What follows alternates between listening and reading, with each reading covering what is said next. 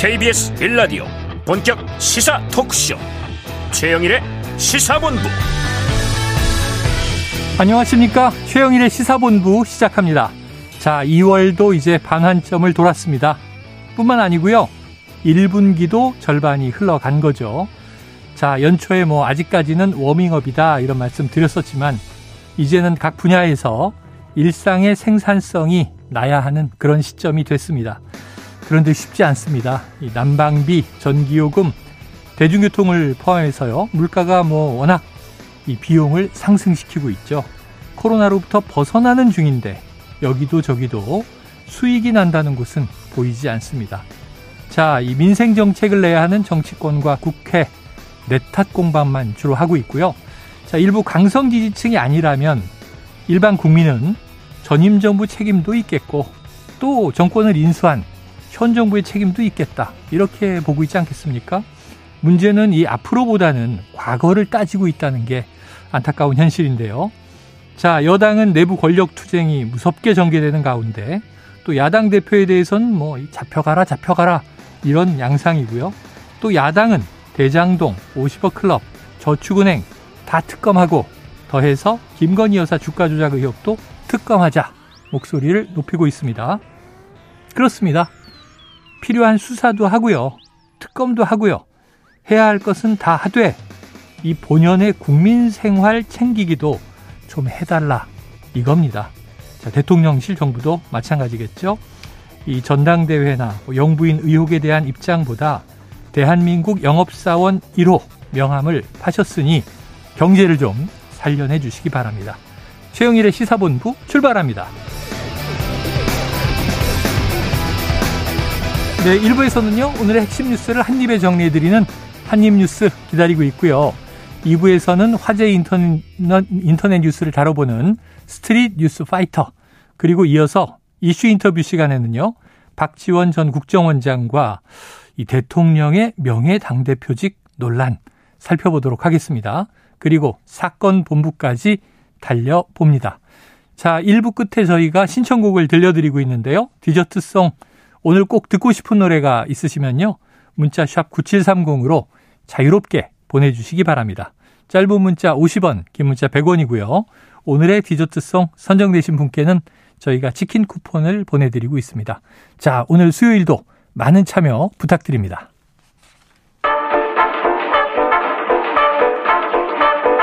최영일의 시사본부 한입뉴스. 네, 오늘의 핵심 뉴스를 한입에 정리해 드립니다. 한입 뉴스 박정호 오마이뉴스 기자 그리고 이봉우 미디어 인권연구소 뭉클 연구원과 시작해 보겠습니다. 어서 오세요. 네, 안녕하십니까. 자, 이 윤석열 대통령 오늘 제 13차 비상경제 민생회의를 주재했는데요.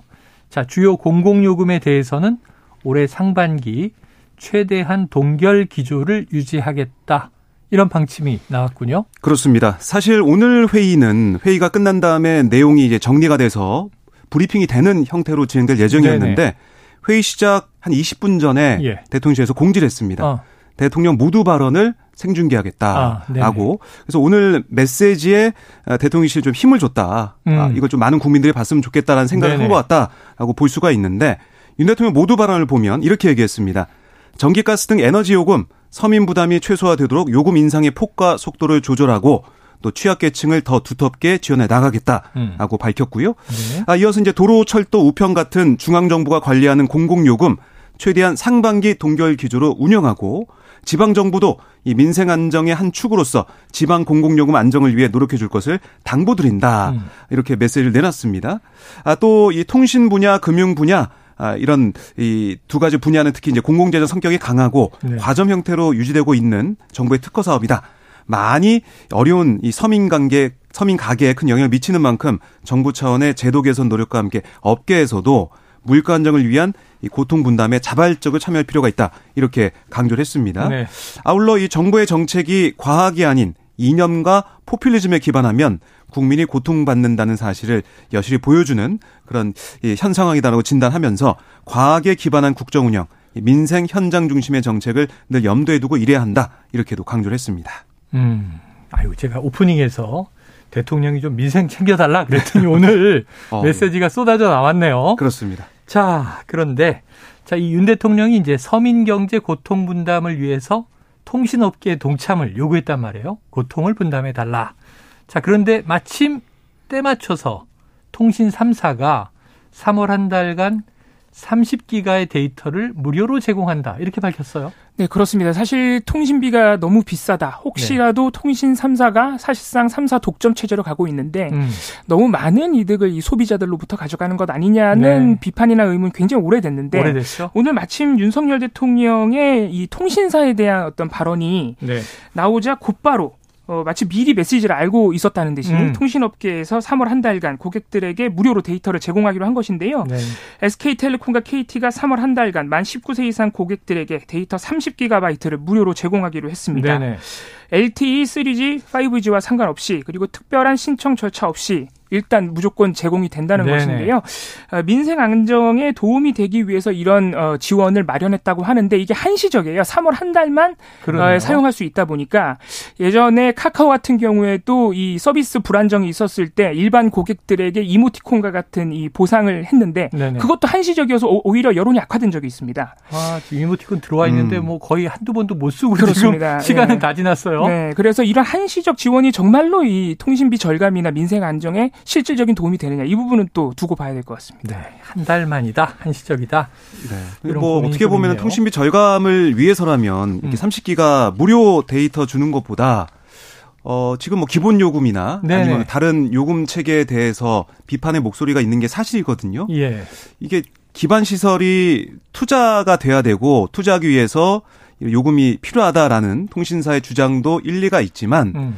이미 기반 시설이 많이 지금 정비가 돼 있고 그리고 LTE 시설 같은 것들은 지금 다 많이 만들어져 있는데 기본 요금이 또 지나치게 높은 게 아니냐 음. 이런 지적은 일부 시민 단체나 또 일각에서는 계속 제기가 되고 있어요. 그런 것들을 좀 절감해 주는 게 국민들이 고통을 좀 덜 느끼는데 도움이 네. 많이 되는 것이지 네. 이 무료 데이터 같은 경우는 이게 요즘 보면은 공공 개방 데이터도 많고요.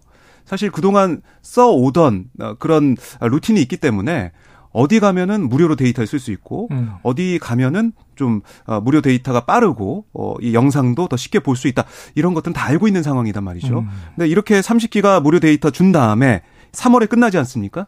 4월 되면 30기가 어, 쓸때 편했는데 어. 아, 가입을 더 해야겠다. 아. 이렇게 해서 오히려 이게 미끼 상품처럼 보통 모든 입장에서는. 서비스가 처음 한 달 무료 그러다가 이제 더 네. 보고 싶으면 가입하게 되는 해서. 음. 그러니까 오히려 더 쓸 수도 있다는 네. 말씀이시죠. 그러지 않을까? 올라가는 요인이 될 수도 있다. 네. 향후에. 자, 그래요. 설마 고통 분담이 한 달 동안 30기가를 주는 걸로 끝나진 않겠죠. 음. 뭔가 좀 네. 통신비에 대한 합리적인 조치들이 통신사 입장에서 나왔으면 좋겠습니다. 어쨌든 과점 시장 체제, 뭐 소수의 업체가 소수의 업체가 시장을 이제 독점이나 과점하고 있다는 것은 이 소비자의 힘이 좀 무력화되잖아요. 그렇습니다. 선택권이 굉장히 네, 좁죠. 업체의 이제 어떤 주도성이 너무 강해진다. 그런 의미인데 좀 이제 한번 곰곰 우리가 생각해 보면서 좋은 방향으로 갔으면 좋겠습니다. 자, 그리고 이 김동연 경기도지사, 뭐 경기도지사 되기 전에 정치권에 이제 몸을 담그기 전에는 베테랑 네. 경제 관료였죠. 그렇습니다. 경제부총리까지 경제부총리. 지냈어요. 네. 그랬는데 오랜만에 나서서 인터뷰에 나섰어요. 현 정권의 경제 정책을 강하게 비판했다. 어떤 내용 나왔습니까? 네, 아무래도 지금 1월 난방비 고지서가 네. 날아오고 있습니다. 네네. 그래서 이거 받으신 분들이 어, 정말 깜놀한다 이런 말씀을 좀 하고 어, 계신데요. 우편함을 안 열고 있어요. 그러니까 이 1월에 너무 이제 많이 나와서 아껴 쓴다고 아껴 쓴다고 했는데도 불구하고 어, 생각보다 많이 나오니까 네. 놀라신 상황이고 그래서 윤석열 대통령도 오늘 어, 이더 두터, 두텁게 취약계층 지원하겠다 이런 얘기를 했는데 김동연 지사가 오늘 한 라디오에서 한 얘기는 뭐냐면 난방비 지원 확대 정부 방안이 늦어지고 있다. 음. 난방비 문제에 대해서 지금 대통령도 그렇고 부총리도 그렇고 적극적인 자세를 취하지 않는 게 안타깝다. 이렇게 지적을 했습니다. 그러니까 지금은 재정의 건전성이 목표가 돼서는 안 되고 재정의 역할을 훨씬 강화해야 될 때다라고 선을 그었습니다. 아, 그리고 이제 가계나 기업 부채가 심각한데 정부가 그나마 사정이 나은 편 아니냐. 경기도 경기도도 가장 빨리 난방비 취약계층에 대한 지원을 결정해서 이미 1차분 집행을 완료했다. 음. 아, 정부가 아, 기초생활수급자나 차상위 계층에 대한 지원을 준비했지만 일부 취약계층이 한정이 됐고 어, 속도를 안 내고 있다라는 얘기를 하는 거고요. 그러니까 취약계층을 넘어서 중산층도 지금 난방비 인상했다는 고통을 심하게 받고 있는데 여기에 대한 지원 빠른 속도로 지원해야 된다 이렇게 강조를 했습니다. 그리고 이제 추경호 경제부총리가 지난 10일 어떤 얘기를 했었냐면 재정을 통한 중산층 난방비 현금 지원 여기에 대해서 선을 그으면서 가스 요금 올리고 재정으로 지원하는 거 이게 조산모사다 음. 이렇게 얘기를 했었어요. 그러니까 이 어떻게 보면 선배 선임 경제부총리로서 김동연 지사가 얘기한 건 뭐냐면 난방비로 고통받는 취약계층과 중산층, 서민층까지 통 넓게 재정에서 지원하는 게 현 상황에서 너무나 당연한 거다. 이렇게 얘기하면서 필요할 땐 돈을 써야 된다. 그게 재정이다라고 강조를 했습니다. 네, 알겠습니다. 자, 어떻게 될지 좀 지켜봐야 되겠네요. 지난번에 난방비가 뭐 워낙 논란이 크니까 1분기에는 동결한다. 그럼 이제 2분기에 올린다는 건가? 이제 음. 이랬는데 오늘 대통령 발언은 이제 상반기에는 동결한다라는 기조였기 뭐 때문에 속도 조절한다고 했으니까요. 네네. 만약에 인상을 하더라도 뭐 소폭만 올리지 않을까 싶습니다. 네. 그런데 이게 또 여름에는 뭐 난방 문제가 없어지니까 또 이걸 까먹고 있다가 아. 그 사이에 올리면 또 다음 겨울에 또 깜짝 놀란단 네, 말이죠. 네. 중요한 시기는 또 하반기가 네. 되겠네요. 그러니까 너무 단기적인 정책보다는 좀 중장기적으로 안정화시킬 수 있는 대책도 필요해 보입니다. 다음 이슈로 가보죠. 자, 이태원 참사 유가족 그리고 시민단체가 서울광장에 분향소를 설치했죠. 근데 서울시는 이거 철거해라. 그런데 이제 자진 철거 기한이 하루 이틀 미뤄지다가 일주일 후로 연기됐었어요. 그렇습니다. 그 기한이 돌아왔습니다. 잠시 후인 오후 1시에 자진 철거 공고 기한이 만료가 되는데요. 자, 서울광장 분위기 어떻습니까? 어, 지금 오늘 오전부터 어, 서울시와 경찰이 그 특히 경찰 같은 경우에 병력을 서울광장 주변에 배치를 했고요. 네. 그리고 경찰 버스까지 현장을 둘러싸면서 음. 어, 잠시 후인 오후 1시부터 예정되어 있는 철거 행정 대집행을 강행하겠다는 입장. 아, 여기에 맞서서 유가족과 시민대책위는 분향소를 끝까지 지키겠다는 대치 네. 상황이 계속되고 있고요. 어, 그래서 방금 전 오전에 유가족들이 기자회견을 또 열었습니다. 음. 어, 정부와 서울시가 참사에 책임이 없고 당당하다면 우리는 우리를 음. 모두 시청 광장에서 끌어내라. 어. 어, 참사 현장에 없었던 정부가 유가족들을 불법 집단으로 매도하고 있다. 책임을 통감하고 유가족의 아픔을 치유하려는 노력은 없이 언론 플레이와 유가족을 협박하고 있다라고 강하게 규탄을 했는데요. 서울시는 음. 여전히 입장 변화가 없기 때문에 혹시라도 또 충돌이 발생하지 않을까 좀 우려가 되고요. 어, 그간 이 서울시는 12월 말에 이미 유가족이 원하는 대로 추모 공간을 제한했고 녹사 편여 지하 4층도 제한을 했는데 네네. 유가족이 사실 어 그 별 말이 없고 검토를 한다고 했다가 2월 4일 100일 추모제 때 갑자기 서울광장에 기습 철거를 아, 기습 무단 네네. 설치를 했다는 입장이고 서울시가 오히려 일방적으로 제안을 했다는 게 또 유가족의 네네. 입장에서 계속해서 사실관계에 대한 이 판단도 다른 상황이거든요. 그래서 모쪼록 오늘 충돌보다는 이 자유로운 추모가 이루어질 수 있도록 우리가 해야 되는 일이 무엇인지 좀 대화가 필요하지 않나 이런 생각이 듭니다. 대화로 풀어야죠. 이렇게 악순환이 되고 또 이 뭐랄까요 격앙되는 분위기가 상승돼서는 안 된다고 봅니다. 지금 서울시는 애초에 이제 녹사평역 지하 4층 공간을 네. 제한했다. 네. 근데 이 지하 공간은 도저히 또 유가족이 받아들이긴 어렵다. 그래서 뭐 유가족들은 서울시에 이제 관급 건물을 추모 공간으로 요청했다. 뭐 이런 네. 얘기도 나오고 있는데요.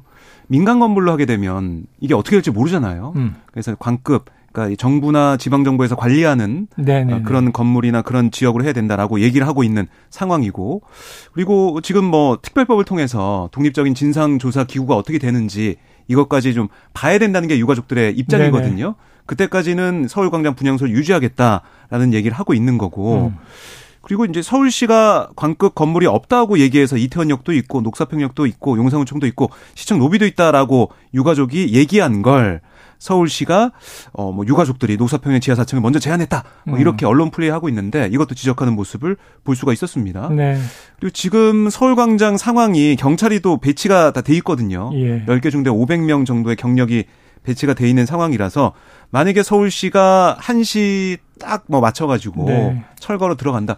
그러면은 충돌을 피할, 뭐 피할 수가 없는 상황이에요. 피할 수가 없고 이 충돌만 문제만이 아니라 그 이후에 상황이 계속 악화되죠. 그렇습니다. 참. 그래서 이 대화를 해야 된다. 근데 유가족들의 얘기는 서울시 오세훈 시장과 더 이상 대화하지 않겠다. 음. 왜냐하면 유가족들의 의견을 묻지 않고 일방적인 서울시의 얘기를 하고 있기 때문에 네. 더 이상 안 되고 윤석열 대통령이 면담을 요청한다. 이런 얘기를 하고 네, 있어요. 네, 네. 근데 윤 대통령이 과연 면담을 받아줄지 이것도 음. 불투명하기 때문에 계속 대치가 이어질 것 같고 그리고 지금 지난번 4일에도 이 서울시 공무원들이 분향소를 뭐 철거하기 위한 움직임을 보이다가 한 유족이 거기서 이제 쓰러지셔가지고 음. 병원에 이송되는 일이 있었어요. 네네. 그래서 그런 상황도 염려가 되는 그런 부분이 있기 때문에 오늘 오후 1시에 서울시가 또 강제적으로 철거를 할까? 거기엔 전 조금 그러지 않을 거란 생각을 네네. 합니다.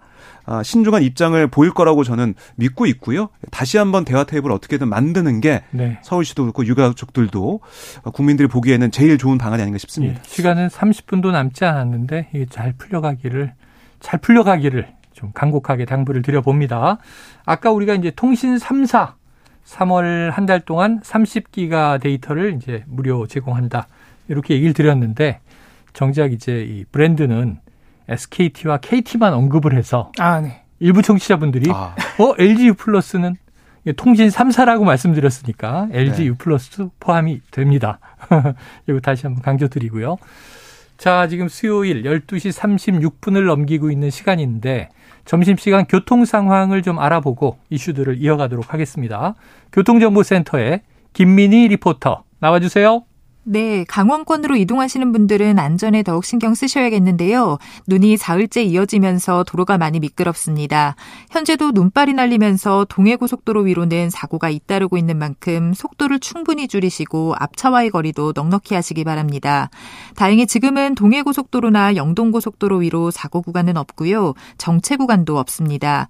경부고속도로 부산 쪽으로는 먼저 한남부터 서초 사이로 정체고요. 이후 남사북은 5차로에서는 고장 고장난 차를 처리하고 있습니다.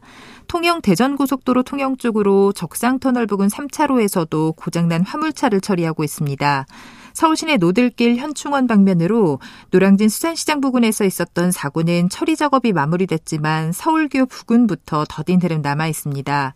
그 밖에 영등포 경찰서 앞에서는 오후 3시까지 집회가 예정돼 있는데요. 집회가 끝난 뒤에는 여의도 국민은행까지 행진도 예정된 만큼 도로 이용에 참고하시기 바랍니다. KBS 교통정보센터였습니다.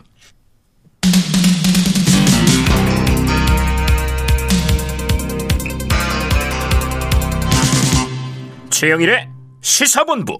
네, 다음 이슈로 가봅니다. 국민의힘 전당대회 국면이죠. 오늘부터 이제 TV 토론이 또 시작되는데요.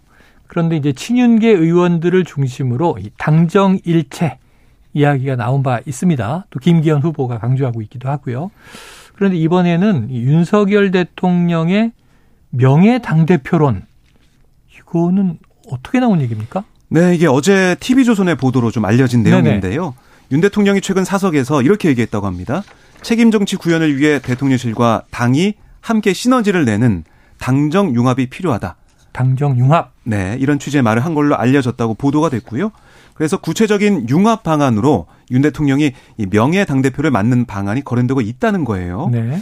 국민의힘 당원을 보면 대통령이 명예직을 겸임할 수 있고 또 당은 대통령의 국정 운영을 적극 뒷받침해야 된다. 명시돼 있다. 네. 이 점을 들어서 이 당 대표, 그 명예 당 대표론이 지금 부상을 하고 있는 건데요. 음.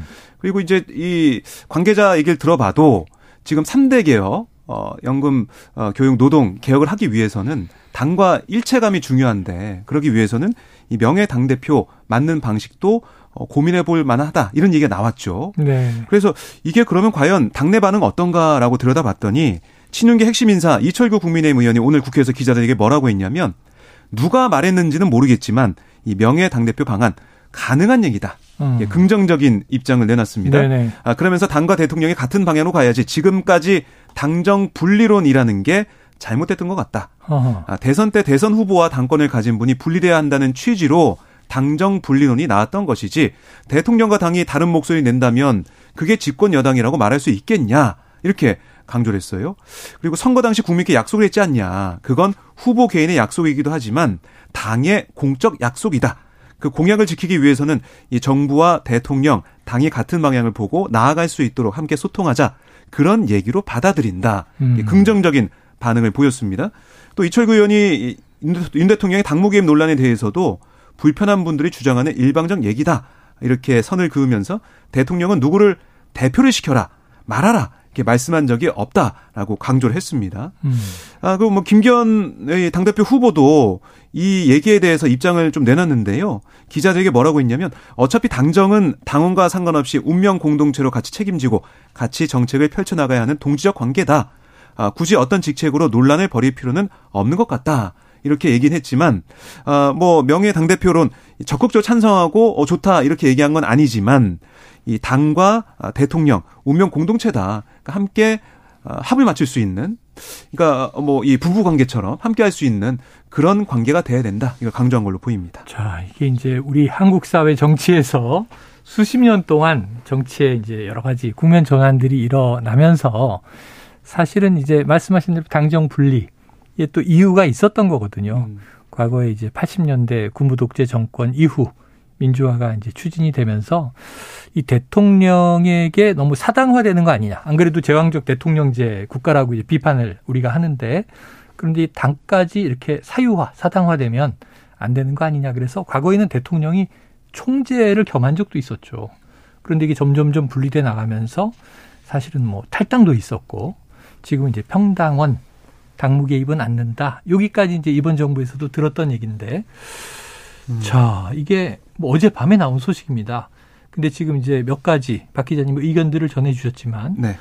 당내에서도 그렇고 당 밖에서도 그렇고 여러 가지 논란이 있을 것 같아요. 그렇습니다. 이 대통령의 명예 당대표라는 이 표현 자체, 자리 네. 자체가 네. 워낙 생소하고 말씀하신 이유 때문에 약간은 거부감도 사실 있기 때문에 네. 여러 가지 얘기가 나오는데요. 특히 지금 당권 주자 중에 한 명인 국민의당 당권 주자 중에 한 명인 천하람 후보 같은 경우에 음. 오늘 KBS 라디오 최경의 최강 시사에 나와서요.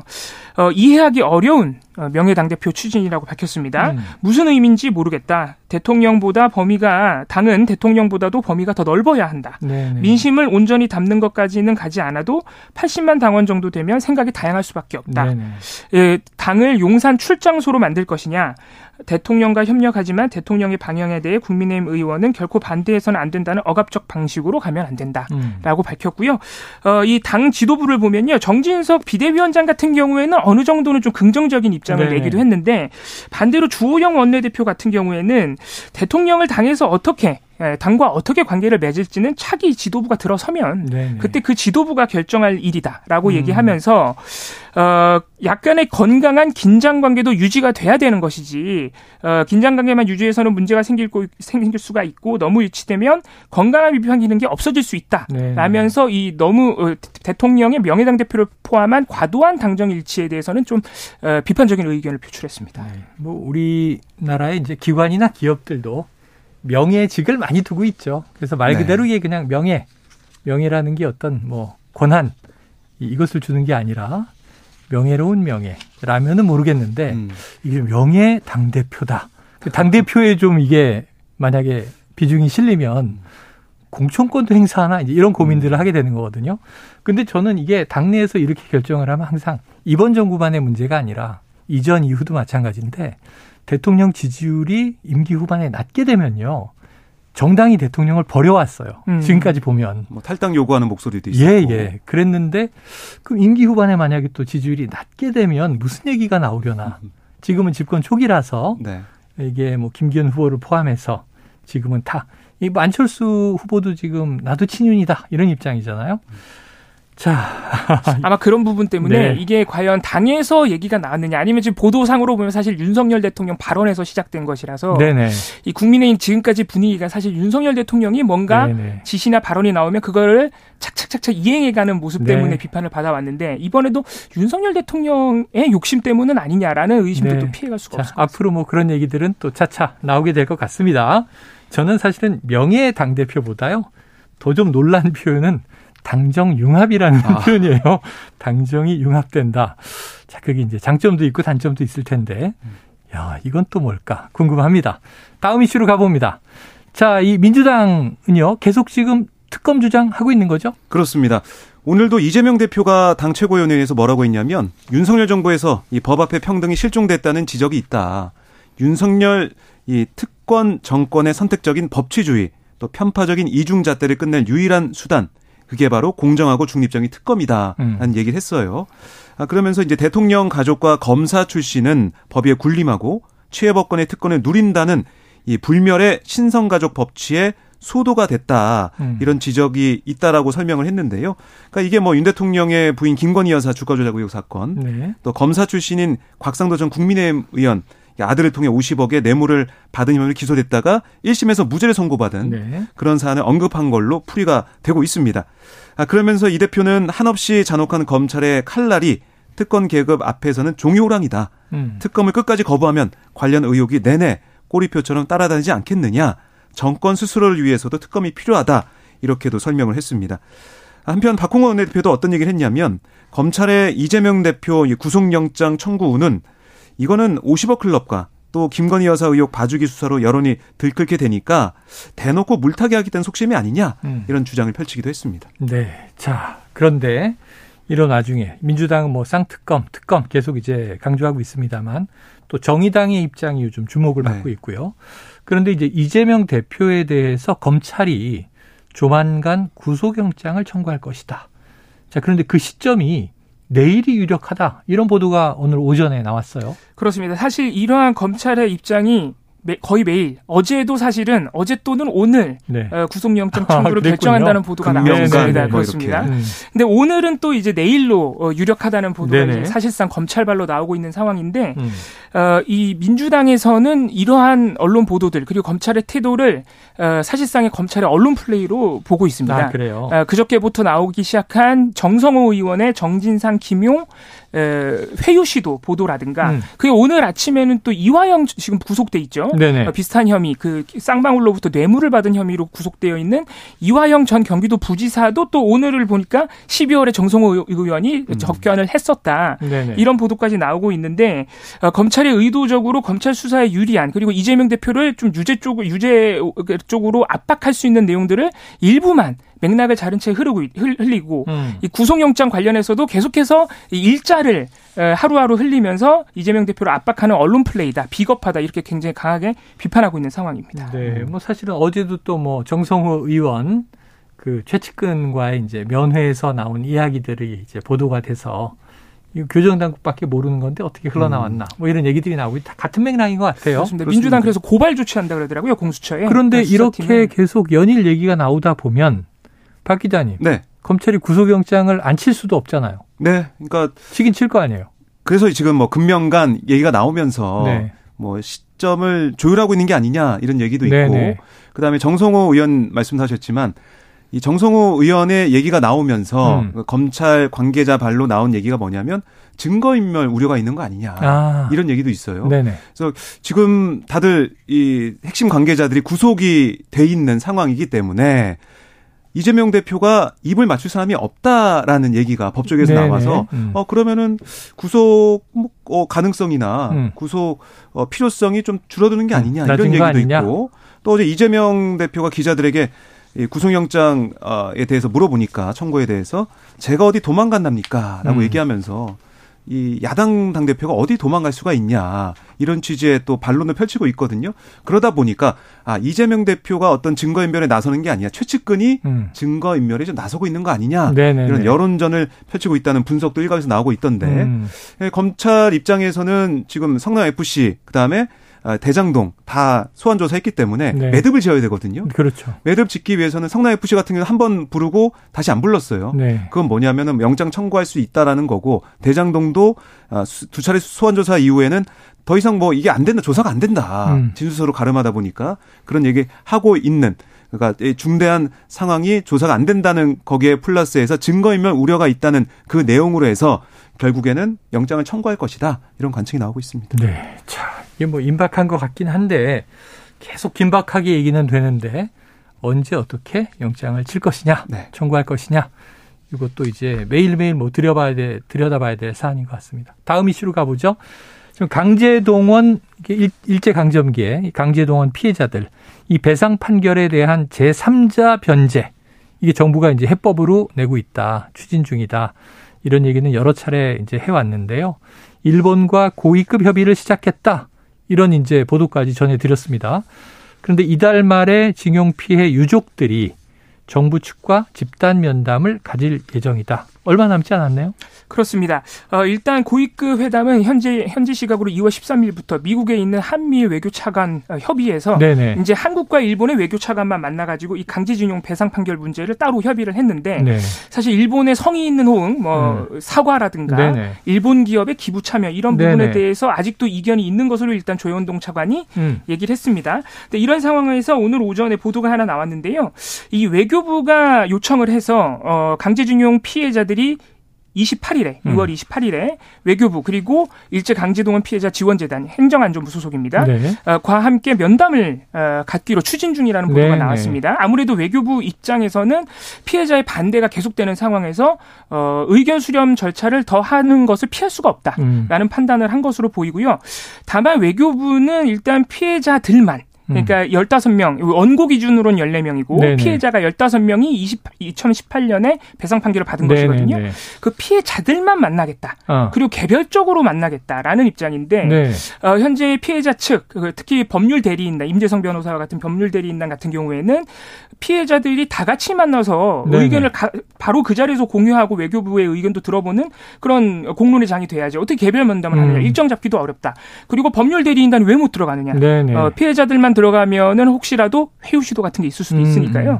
음. 이런 부분에서 또 아직까지 어, 피해자 측과도 이견이 있기 때문에 네. 어, 아직까지 시간이 좀 남아 있어서 이 면담이 과연 성사가 되느냐, 네. 외교부가 어느 정도로 과연 이 진심 어린 노력을 보여주느냐는 조금 지켜봐야 될 것 같습니다. 네, 성사가 될지, 성사가 된다면 어떤 방식으로 이루어질지 어쨌든 예고된 시간은 2월 28일 이달 말인데요. 한번 이것도 지켜봐야 될 사안입니다. 아, 그런데 어제 강제징용 피해자 유족 또 다른 소송입니다. 일본 기업, 일본의 이제 전범 건설사에 청구한 손해배상 소송은 기각이 됐어요. 그런데 이게 이 보니까 만료 시한이 만료됐더라고요. 그렇습니다. 그러니까 이게 전범 기업 니시마츠에 소송된 피해자 유족들이 패소한 그런 상황인데 이게 앞서 대법원이 1965년 한일 청구권 협정과 관계없이 강제징용 피해자 개인들의 손해배상 청구권이 살아있다라고 음. 판단했고 네. 어제 재판부도 이거를 인정했지만 음. 청구권의 소멸시효 기간이 지났다라고 봤어요. 네네네. 네, 네. 그러니까 이 청구권 소멸시효 계산하는 기준은 언제로 볼 거냐 이렇게 아 이게 뭐 쟁점에 있다라고 생각을 네할 수가 있는데요. 앞서 대법원은 2012년 5월 24일 강제징용 피해자들의 일본 기업 미쓰비시를 상대로 낸 이 소송에서 피해자 개인들의 청구권 살아있다라고 네. 일본 기업의 손을 들어줬던 2심 판결을 파기환송했는데 음. 이, 근데 이게 사실은 소멸시효를 어느 시점에 둘지가 변수였습니다. 네. 파기환송 판결이 나온 2012년 5월로 볼 건지 확정 판결이 나온 2018년 10월로 계산할 건지를 두고 이 현재 하급심 판단이 엇갈리고 있다라고 네. 볼 수가 있는 그런 상황이고 어제 같은 경우는 이게 시효가 지났다라는 판단을 음. 재판부가 내린 겁니다. 2012년으로 본 거죠. 2012년이면 애초에 이 유족이 소송을 낸 건 2018년 대법원 전원 합의체 판결을 보고 2019년에 낸 소송이기 때문에 지나도 한참 지났다 이렇게 돼버린 건데 네. 자 지켜볼 대목들이 많습니다. 자 중국이 단기 비자 발급 제한 조치를 해제한다고 공식 발표했습니다. 우리는 먼저 이 비자 제한 조치를 해제했죠. 풀리게 된 것 같습니다. 자 오늘 한입뉴스 여기서 정리하죠. 지금까지 박정호 기자 이봉우 연구원이었습니다. 고맙습니다. 고맙습니다. 감사합니다. 자 오늘의 어, 디저트송은요. 청취자 8255님 요즘 난방비 관리비 폭탄에 너무 힘듭니다. 정치권, 특히 대통령과 여당은 제발 민생 좀 챙겨주시기 바랍니다. 서영은의 혼자가 아닌 나 신청하셨습니다. 꼭 들려주세요 그러셨거든요. 노래 듣고 입으로 돌아옵니다.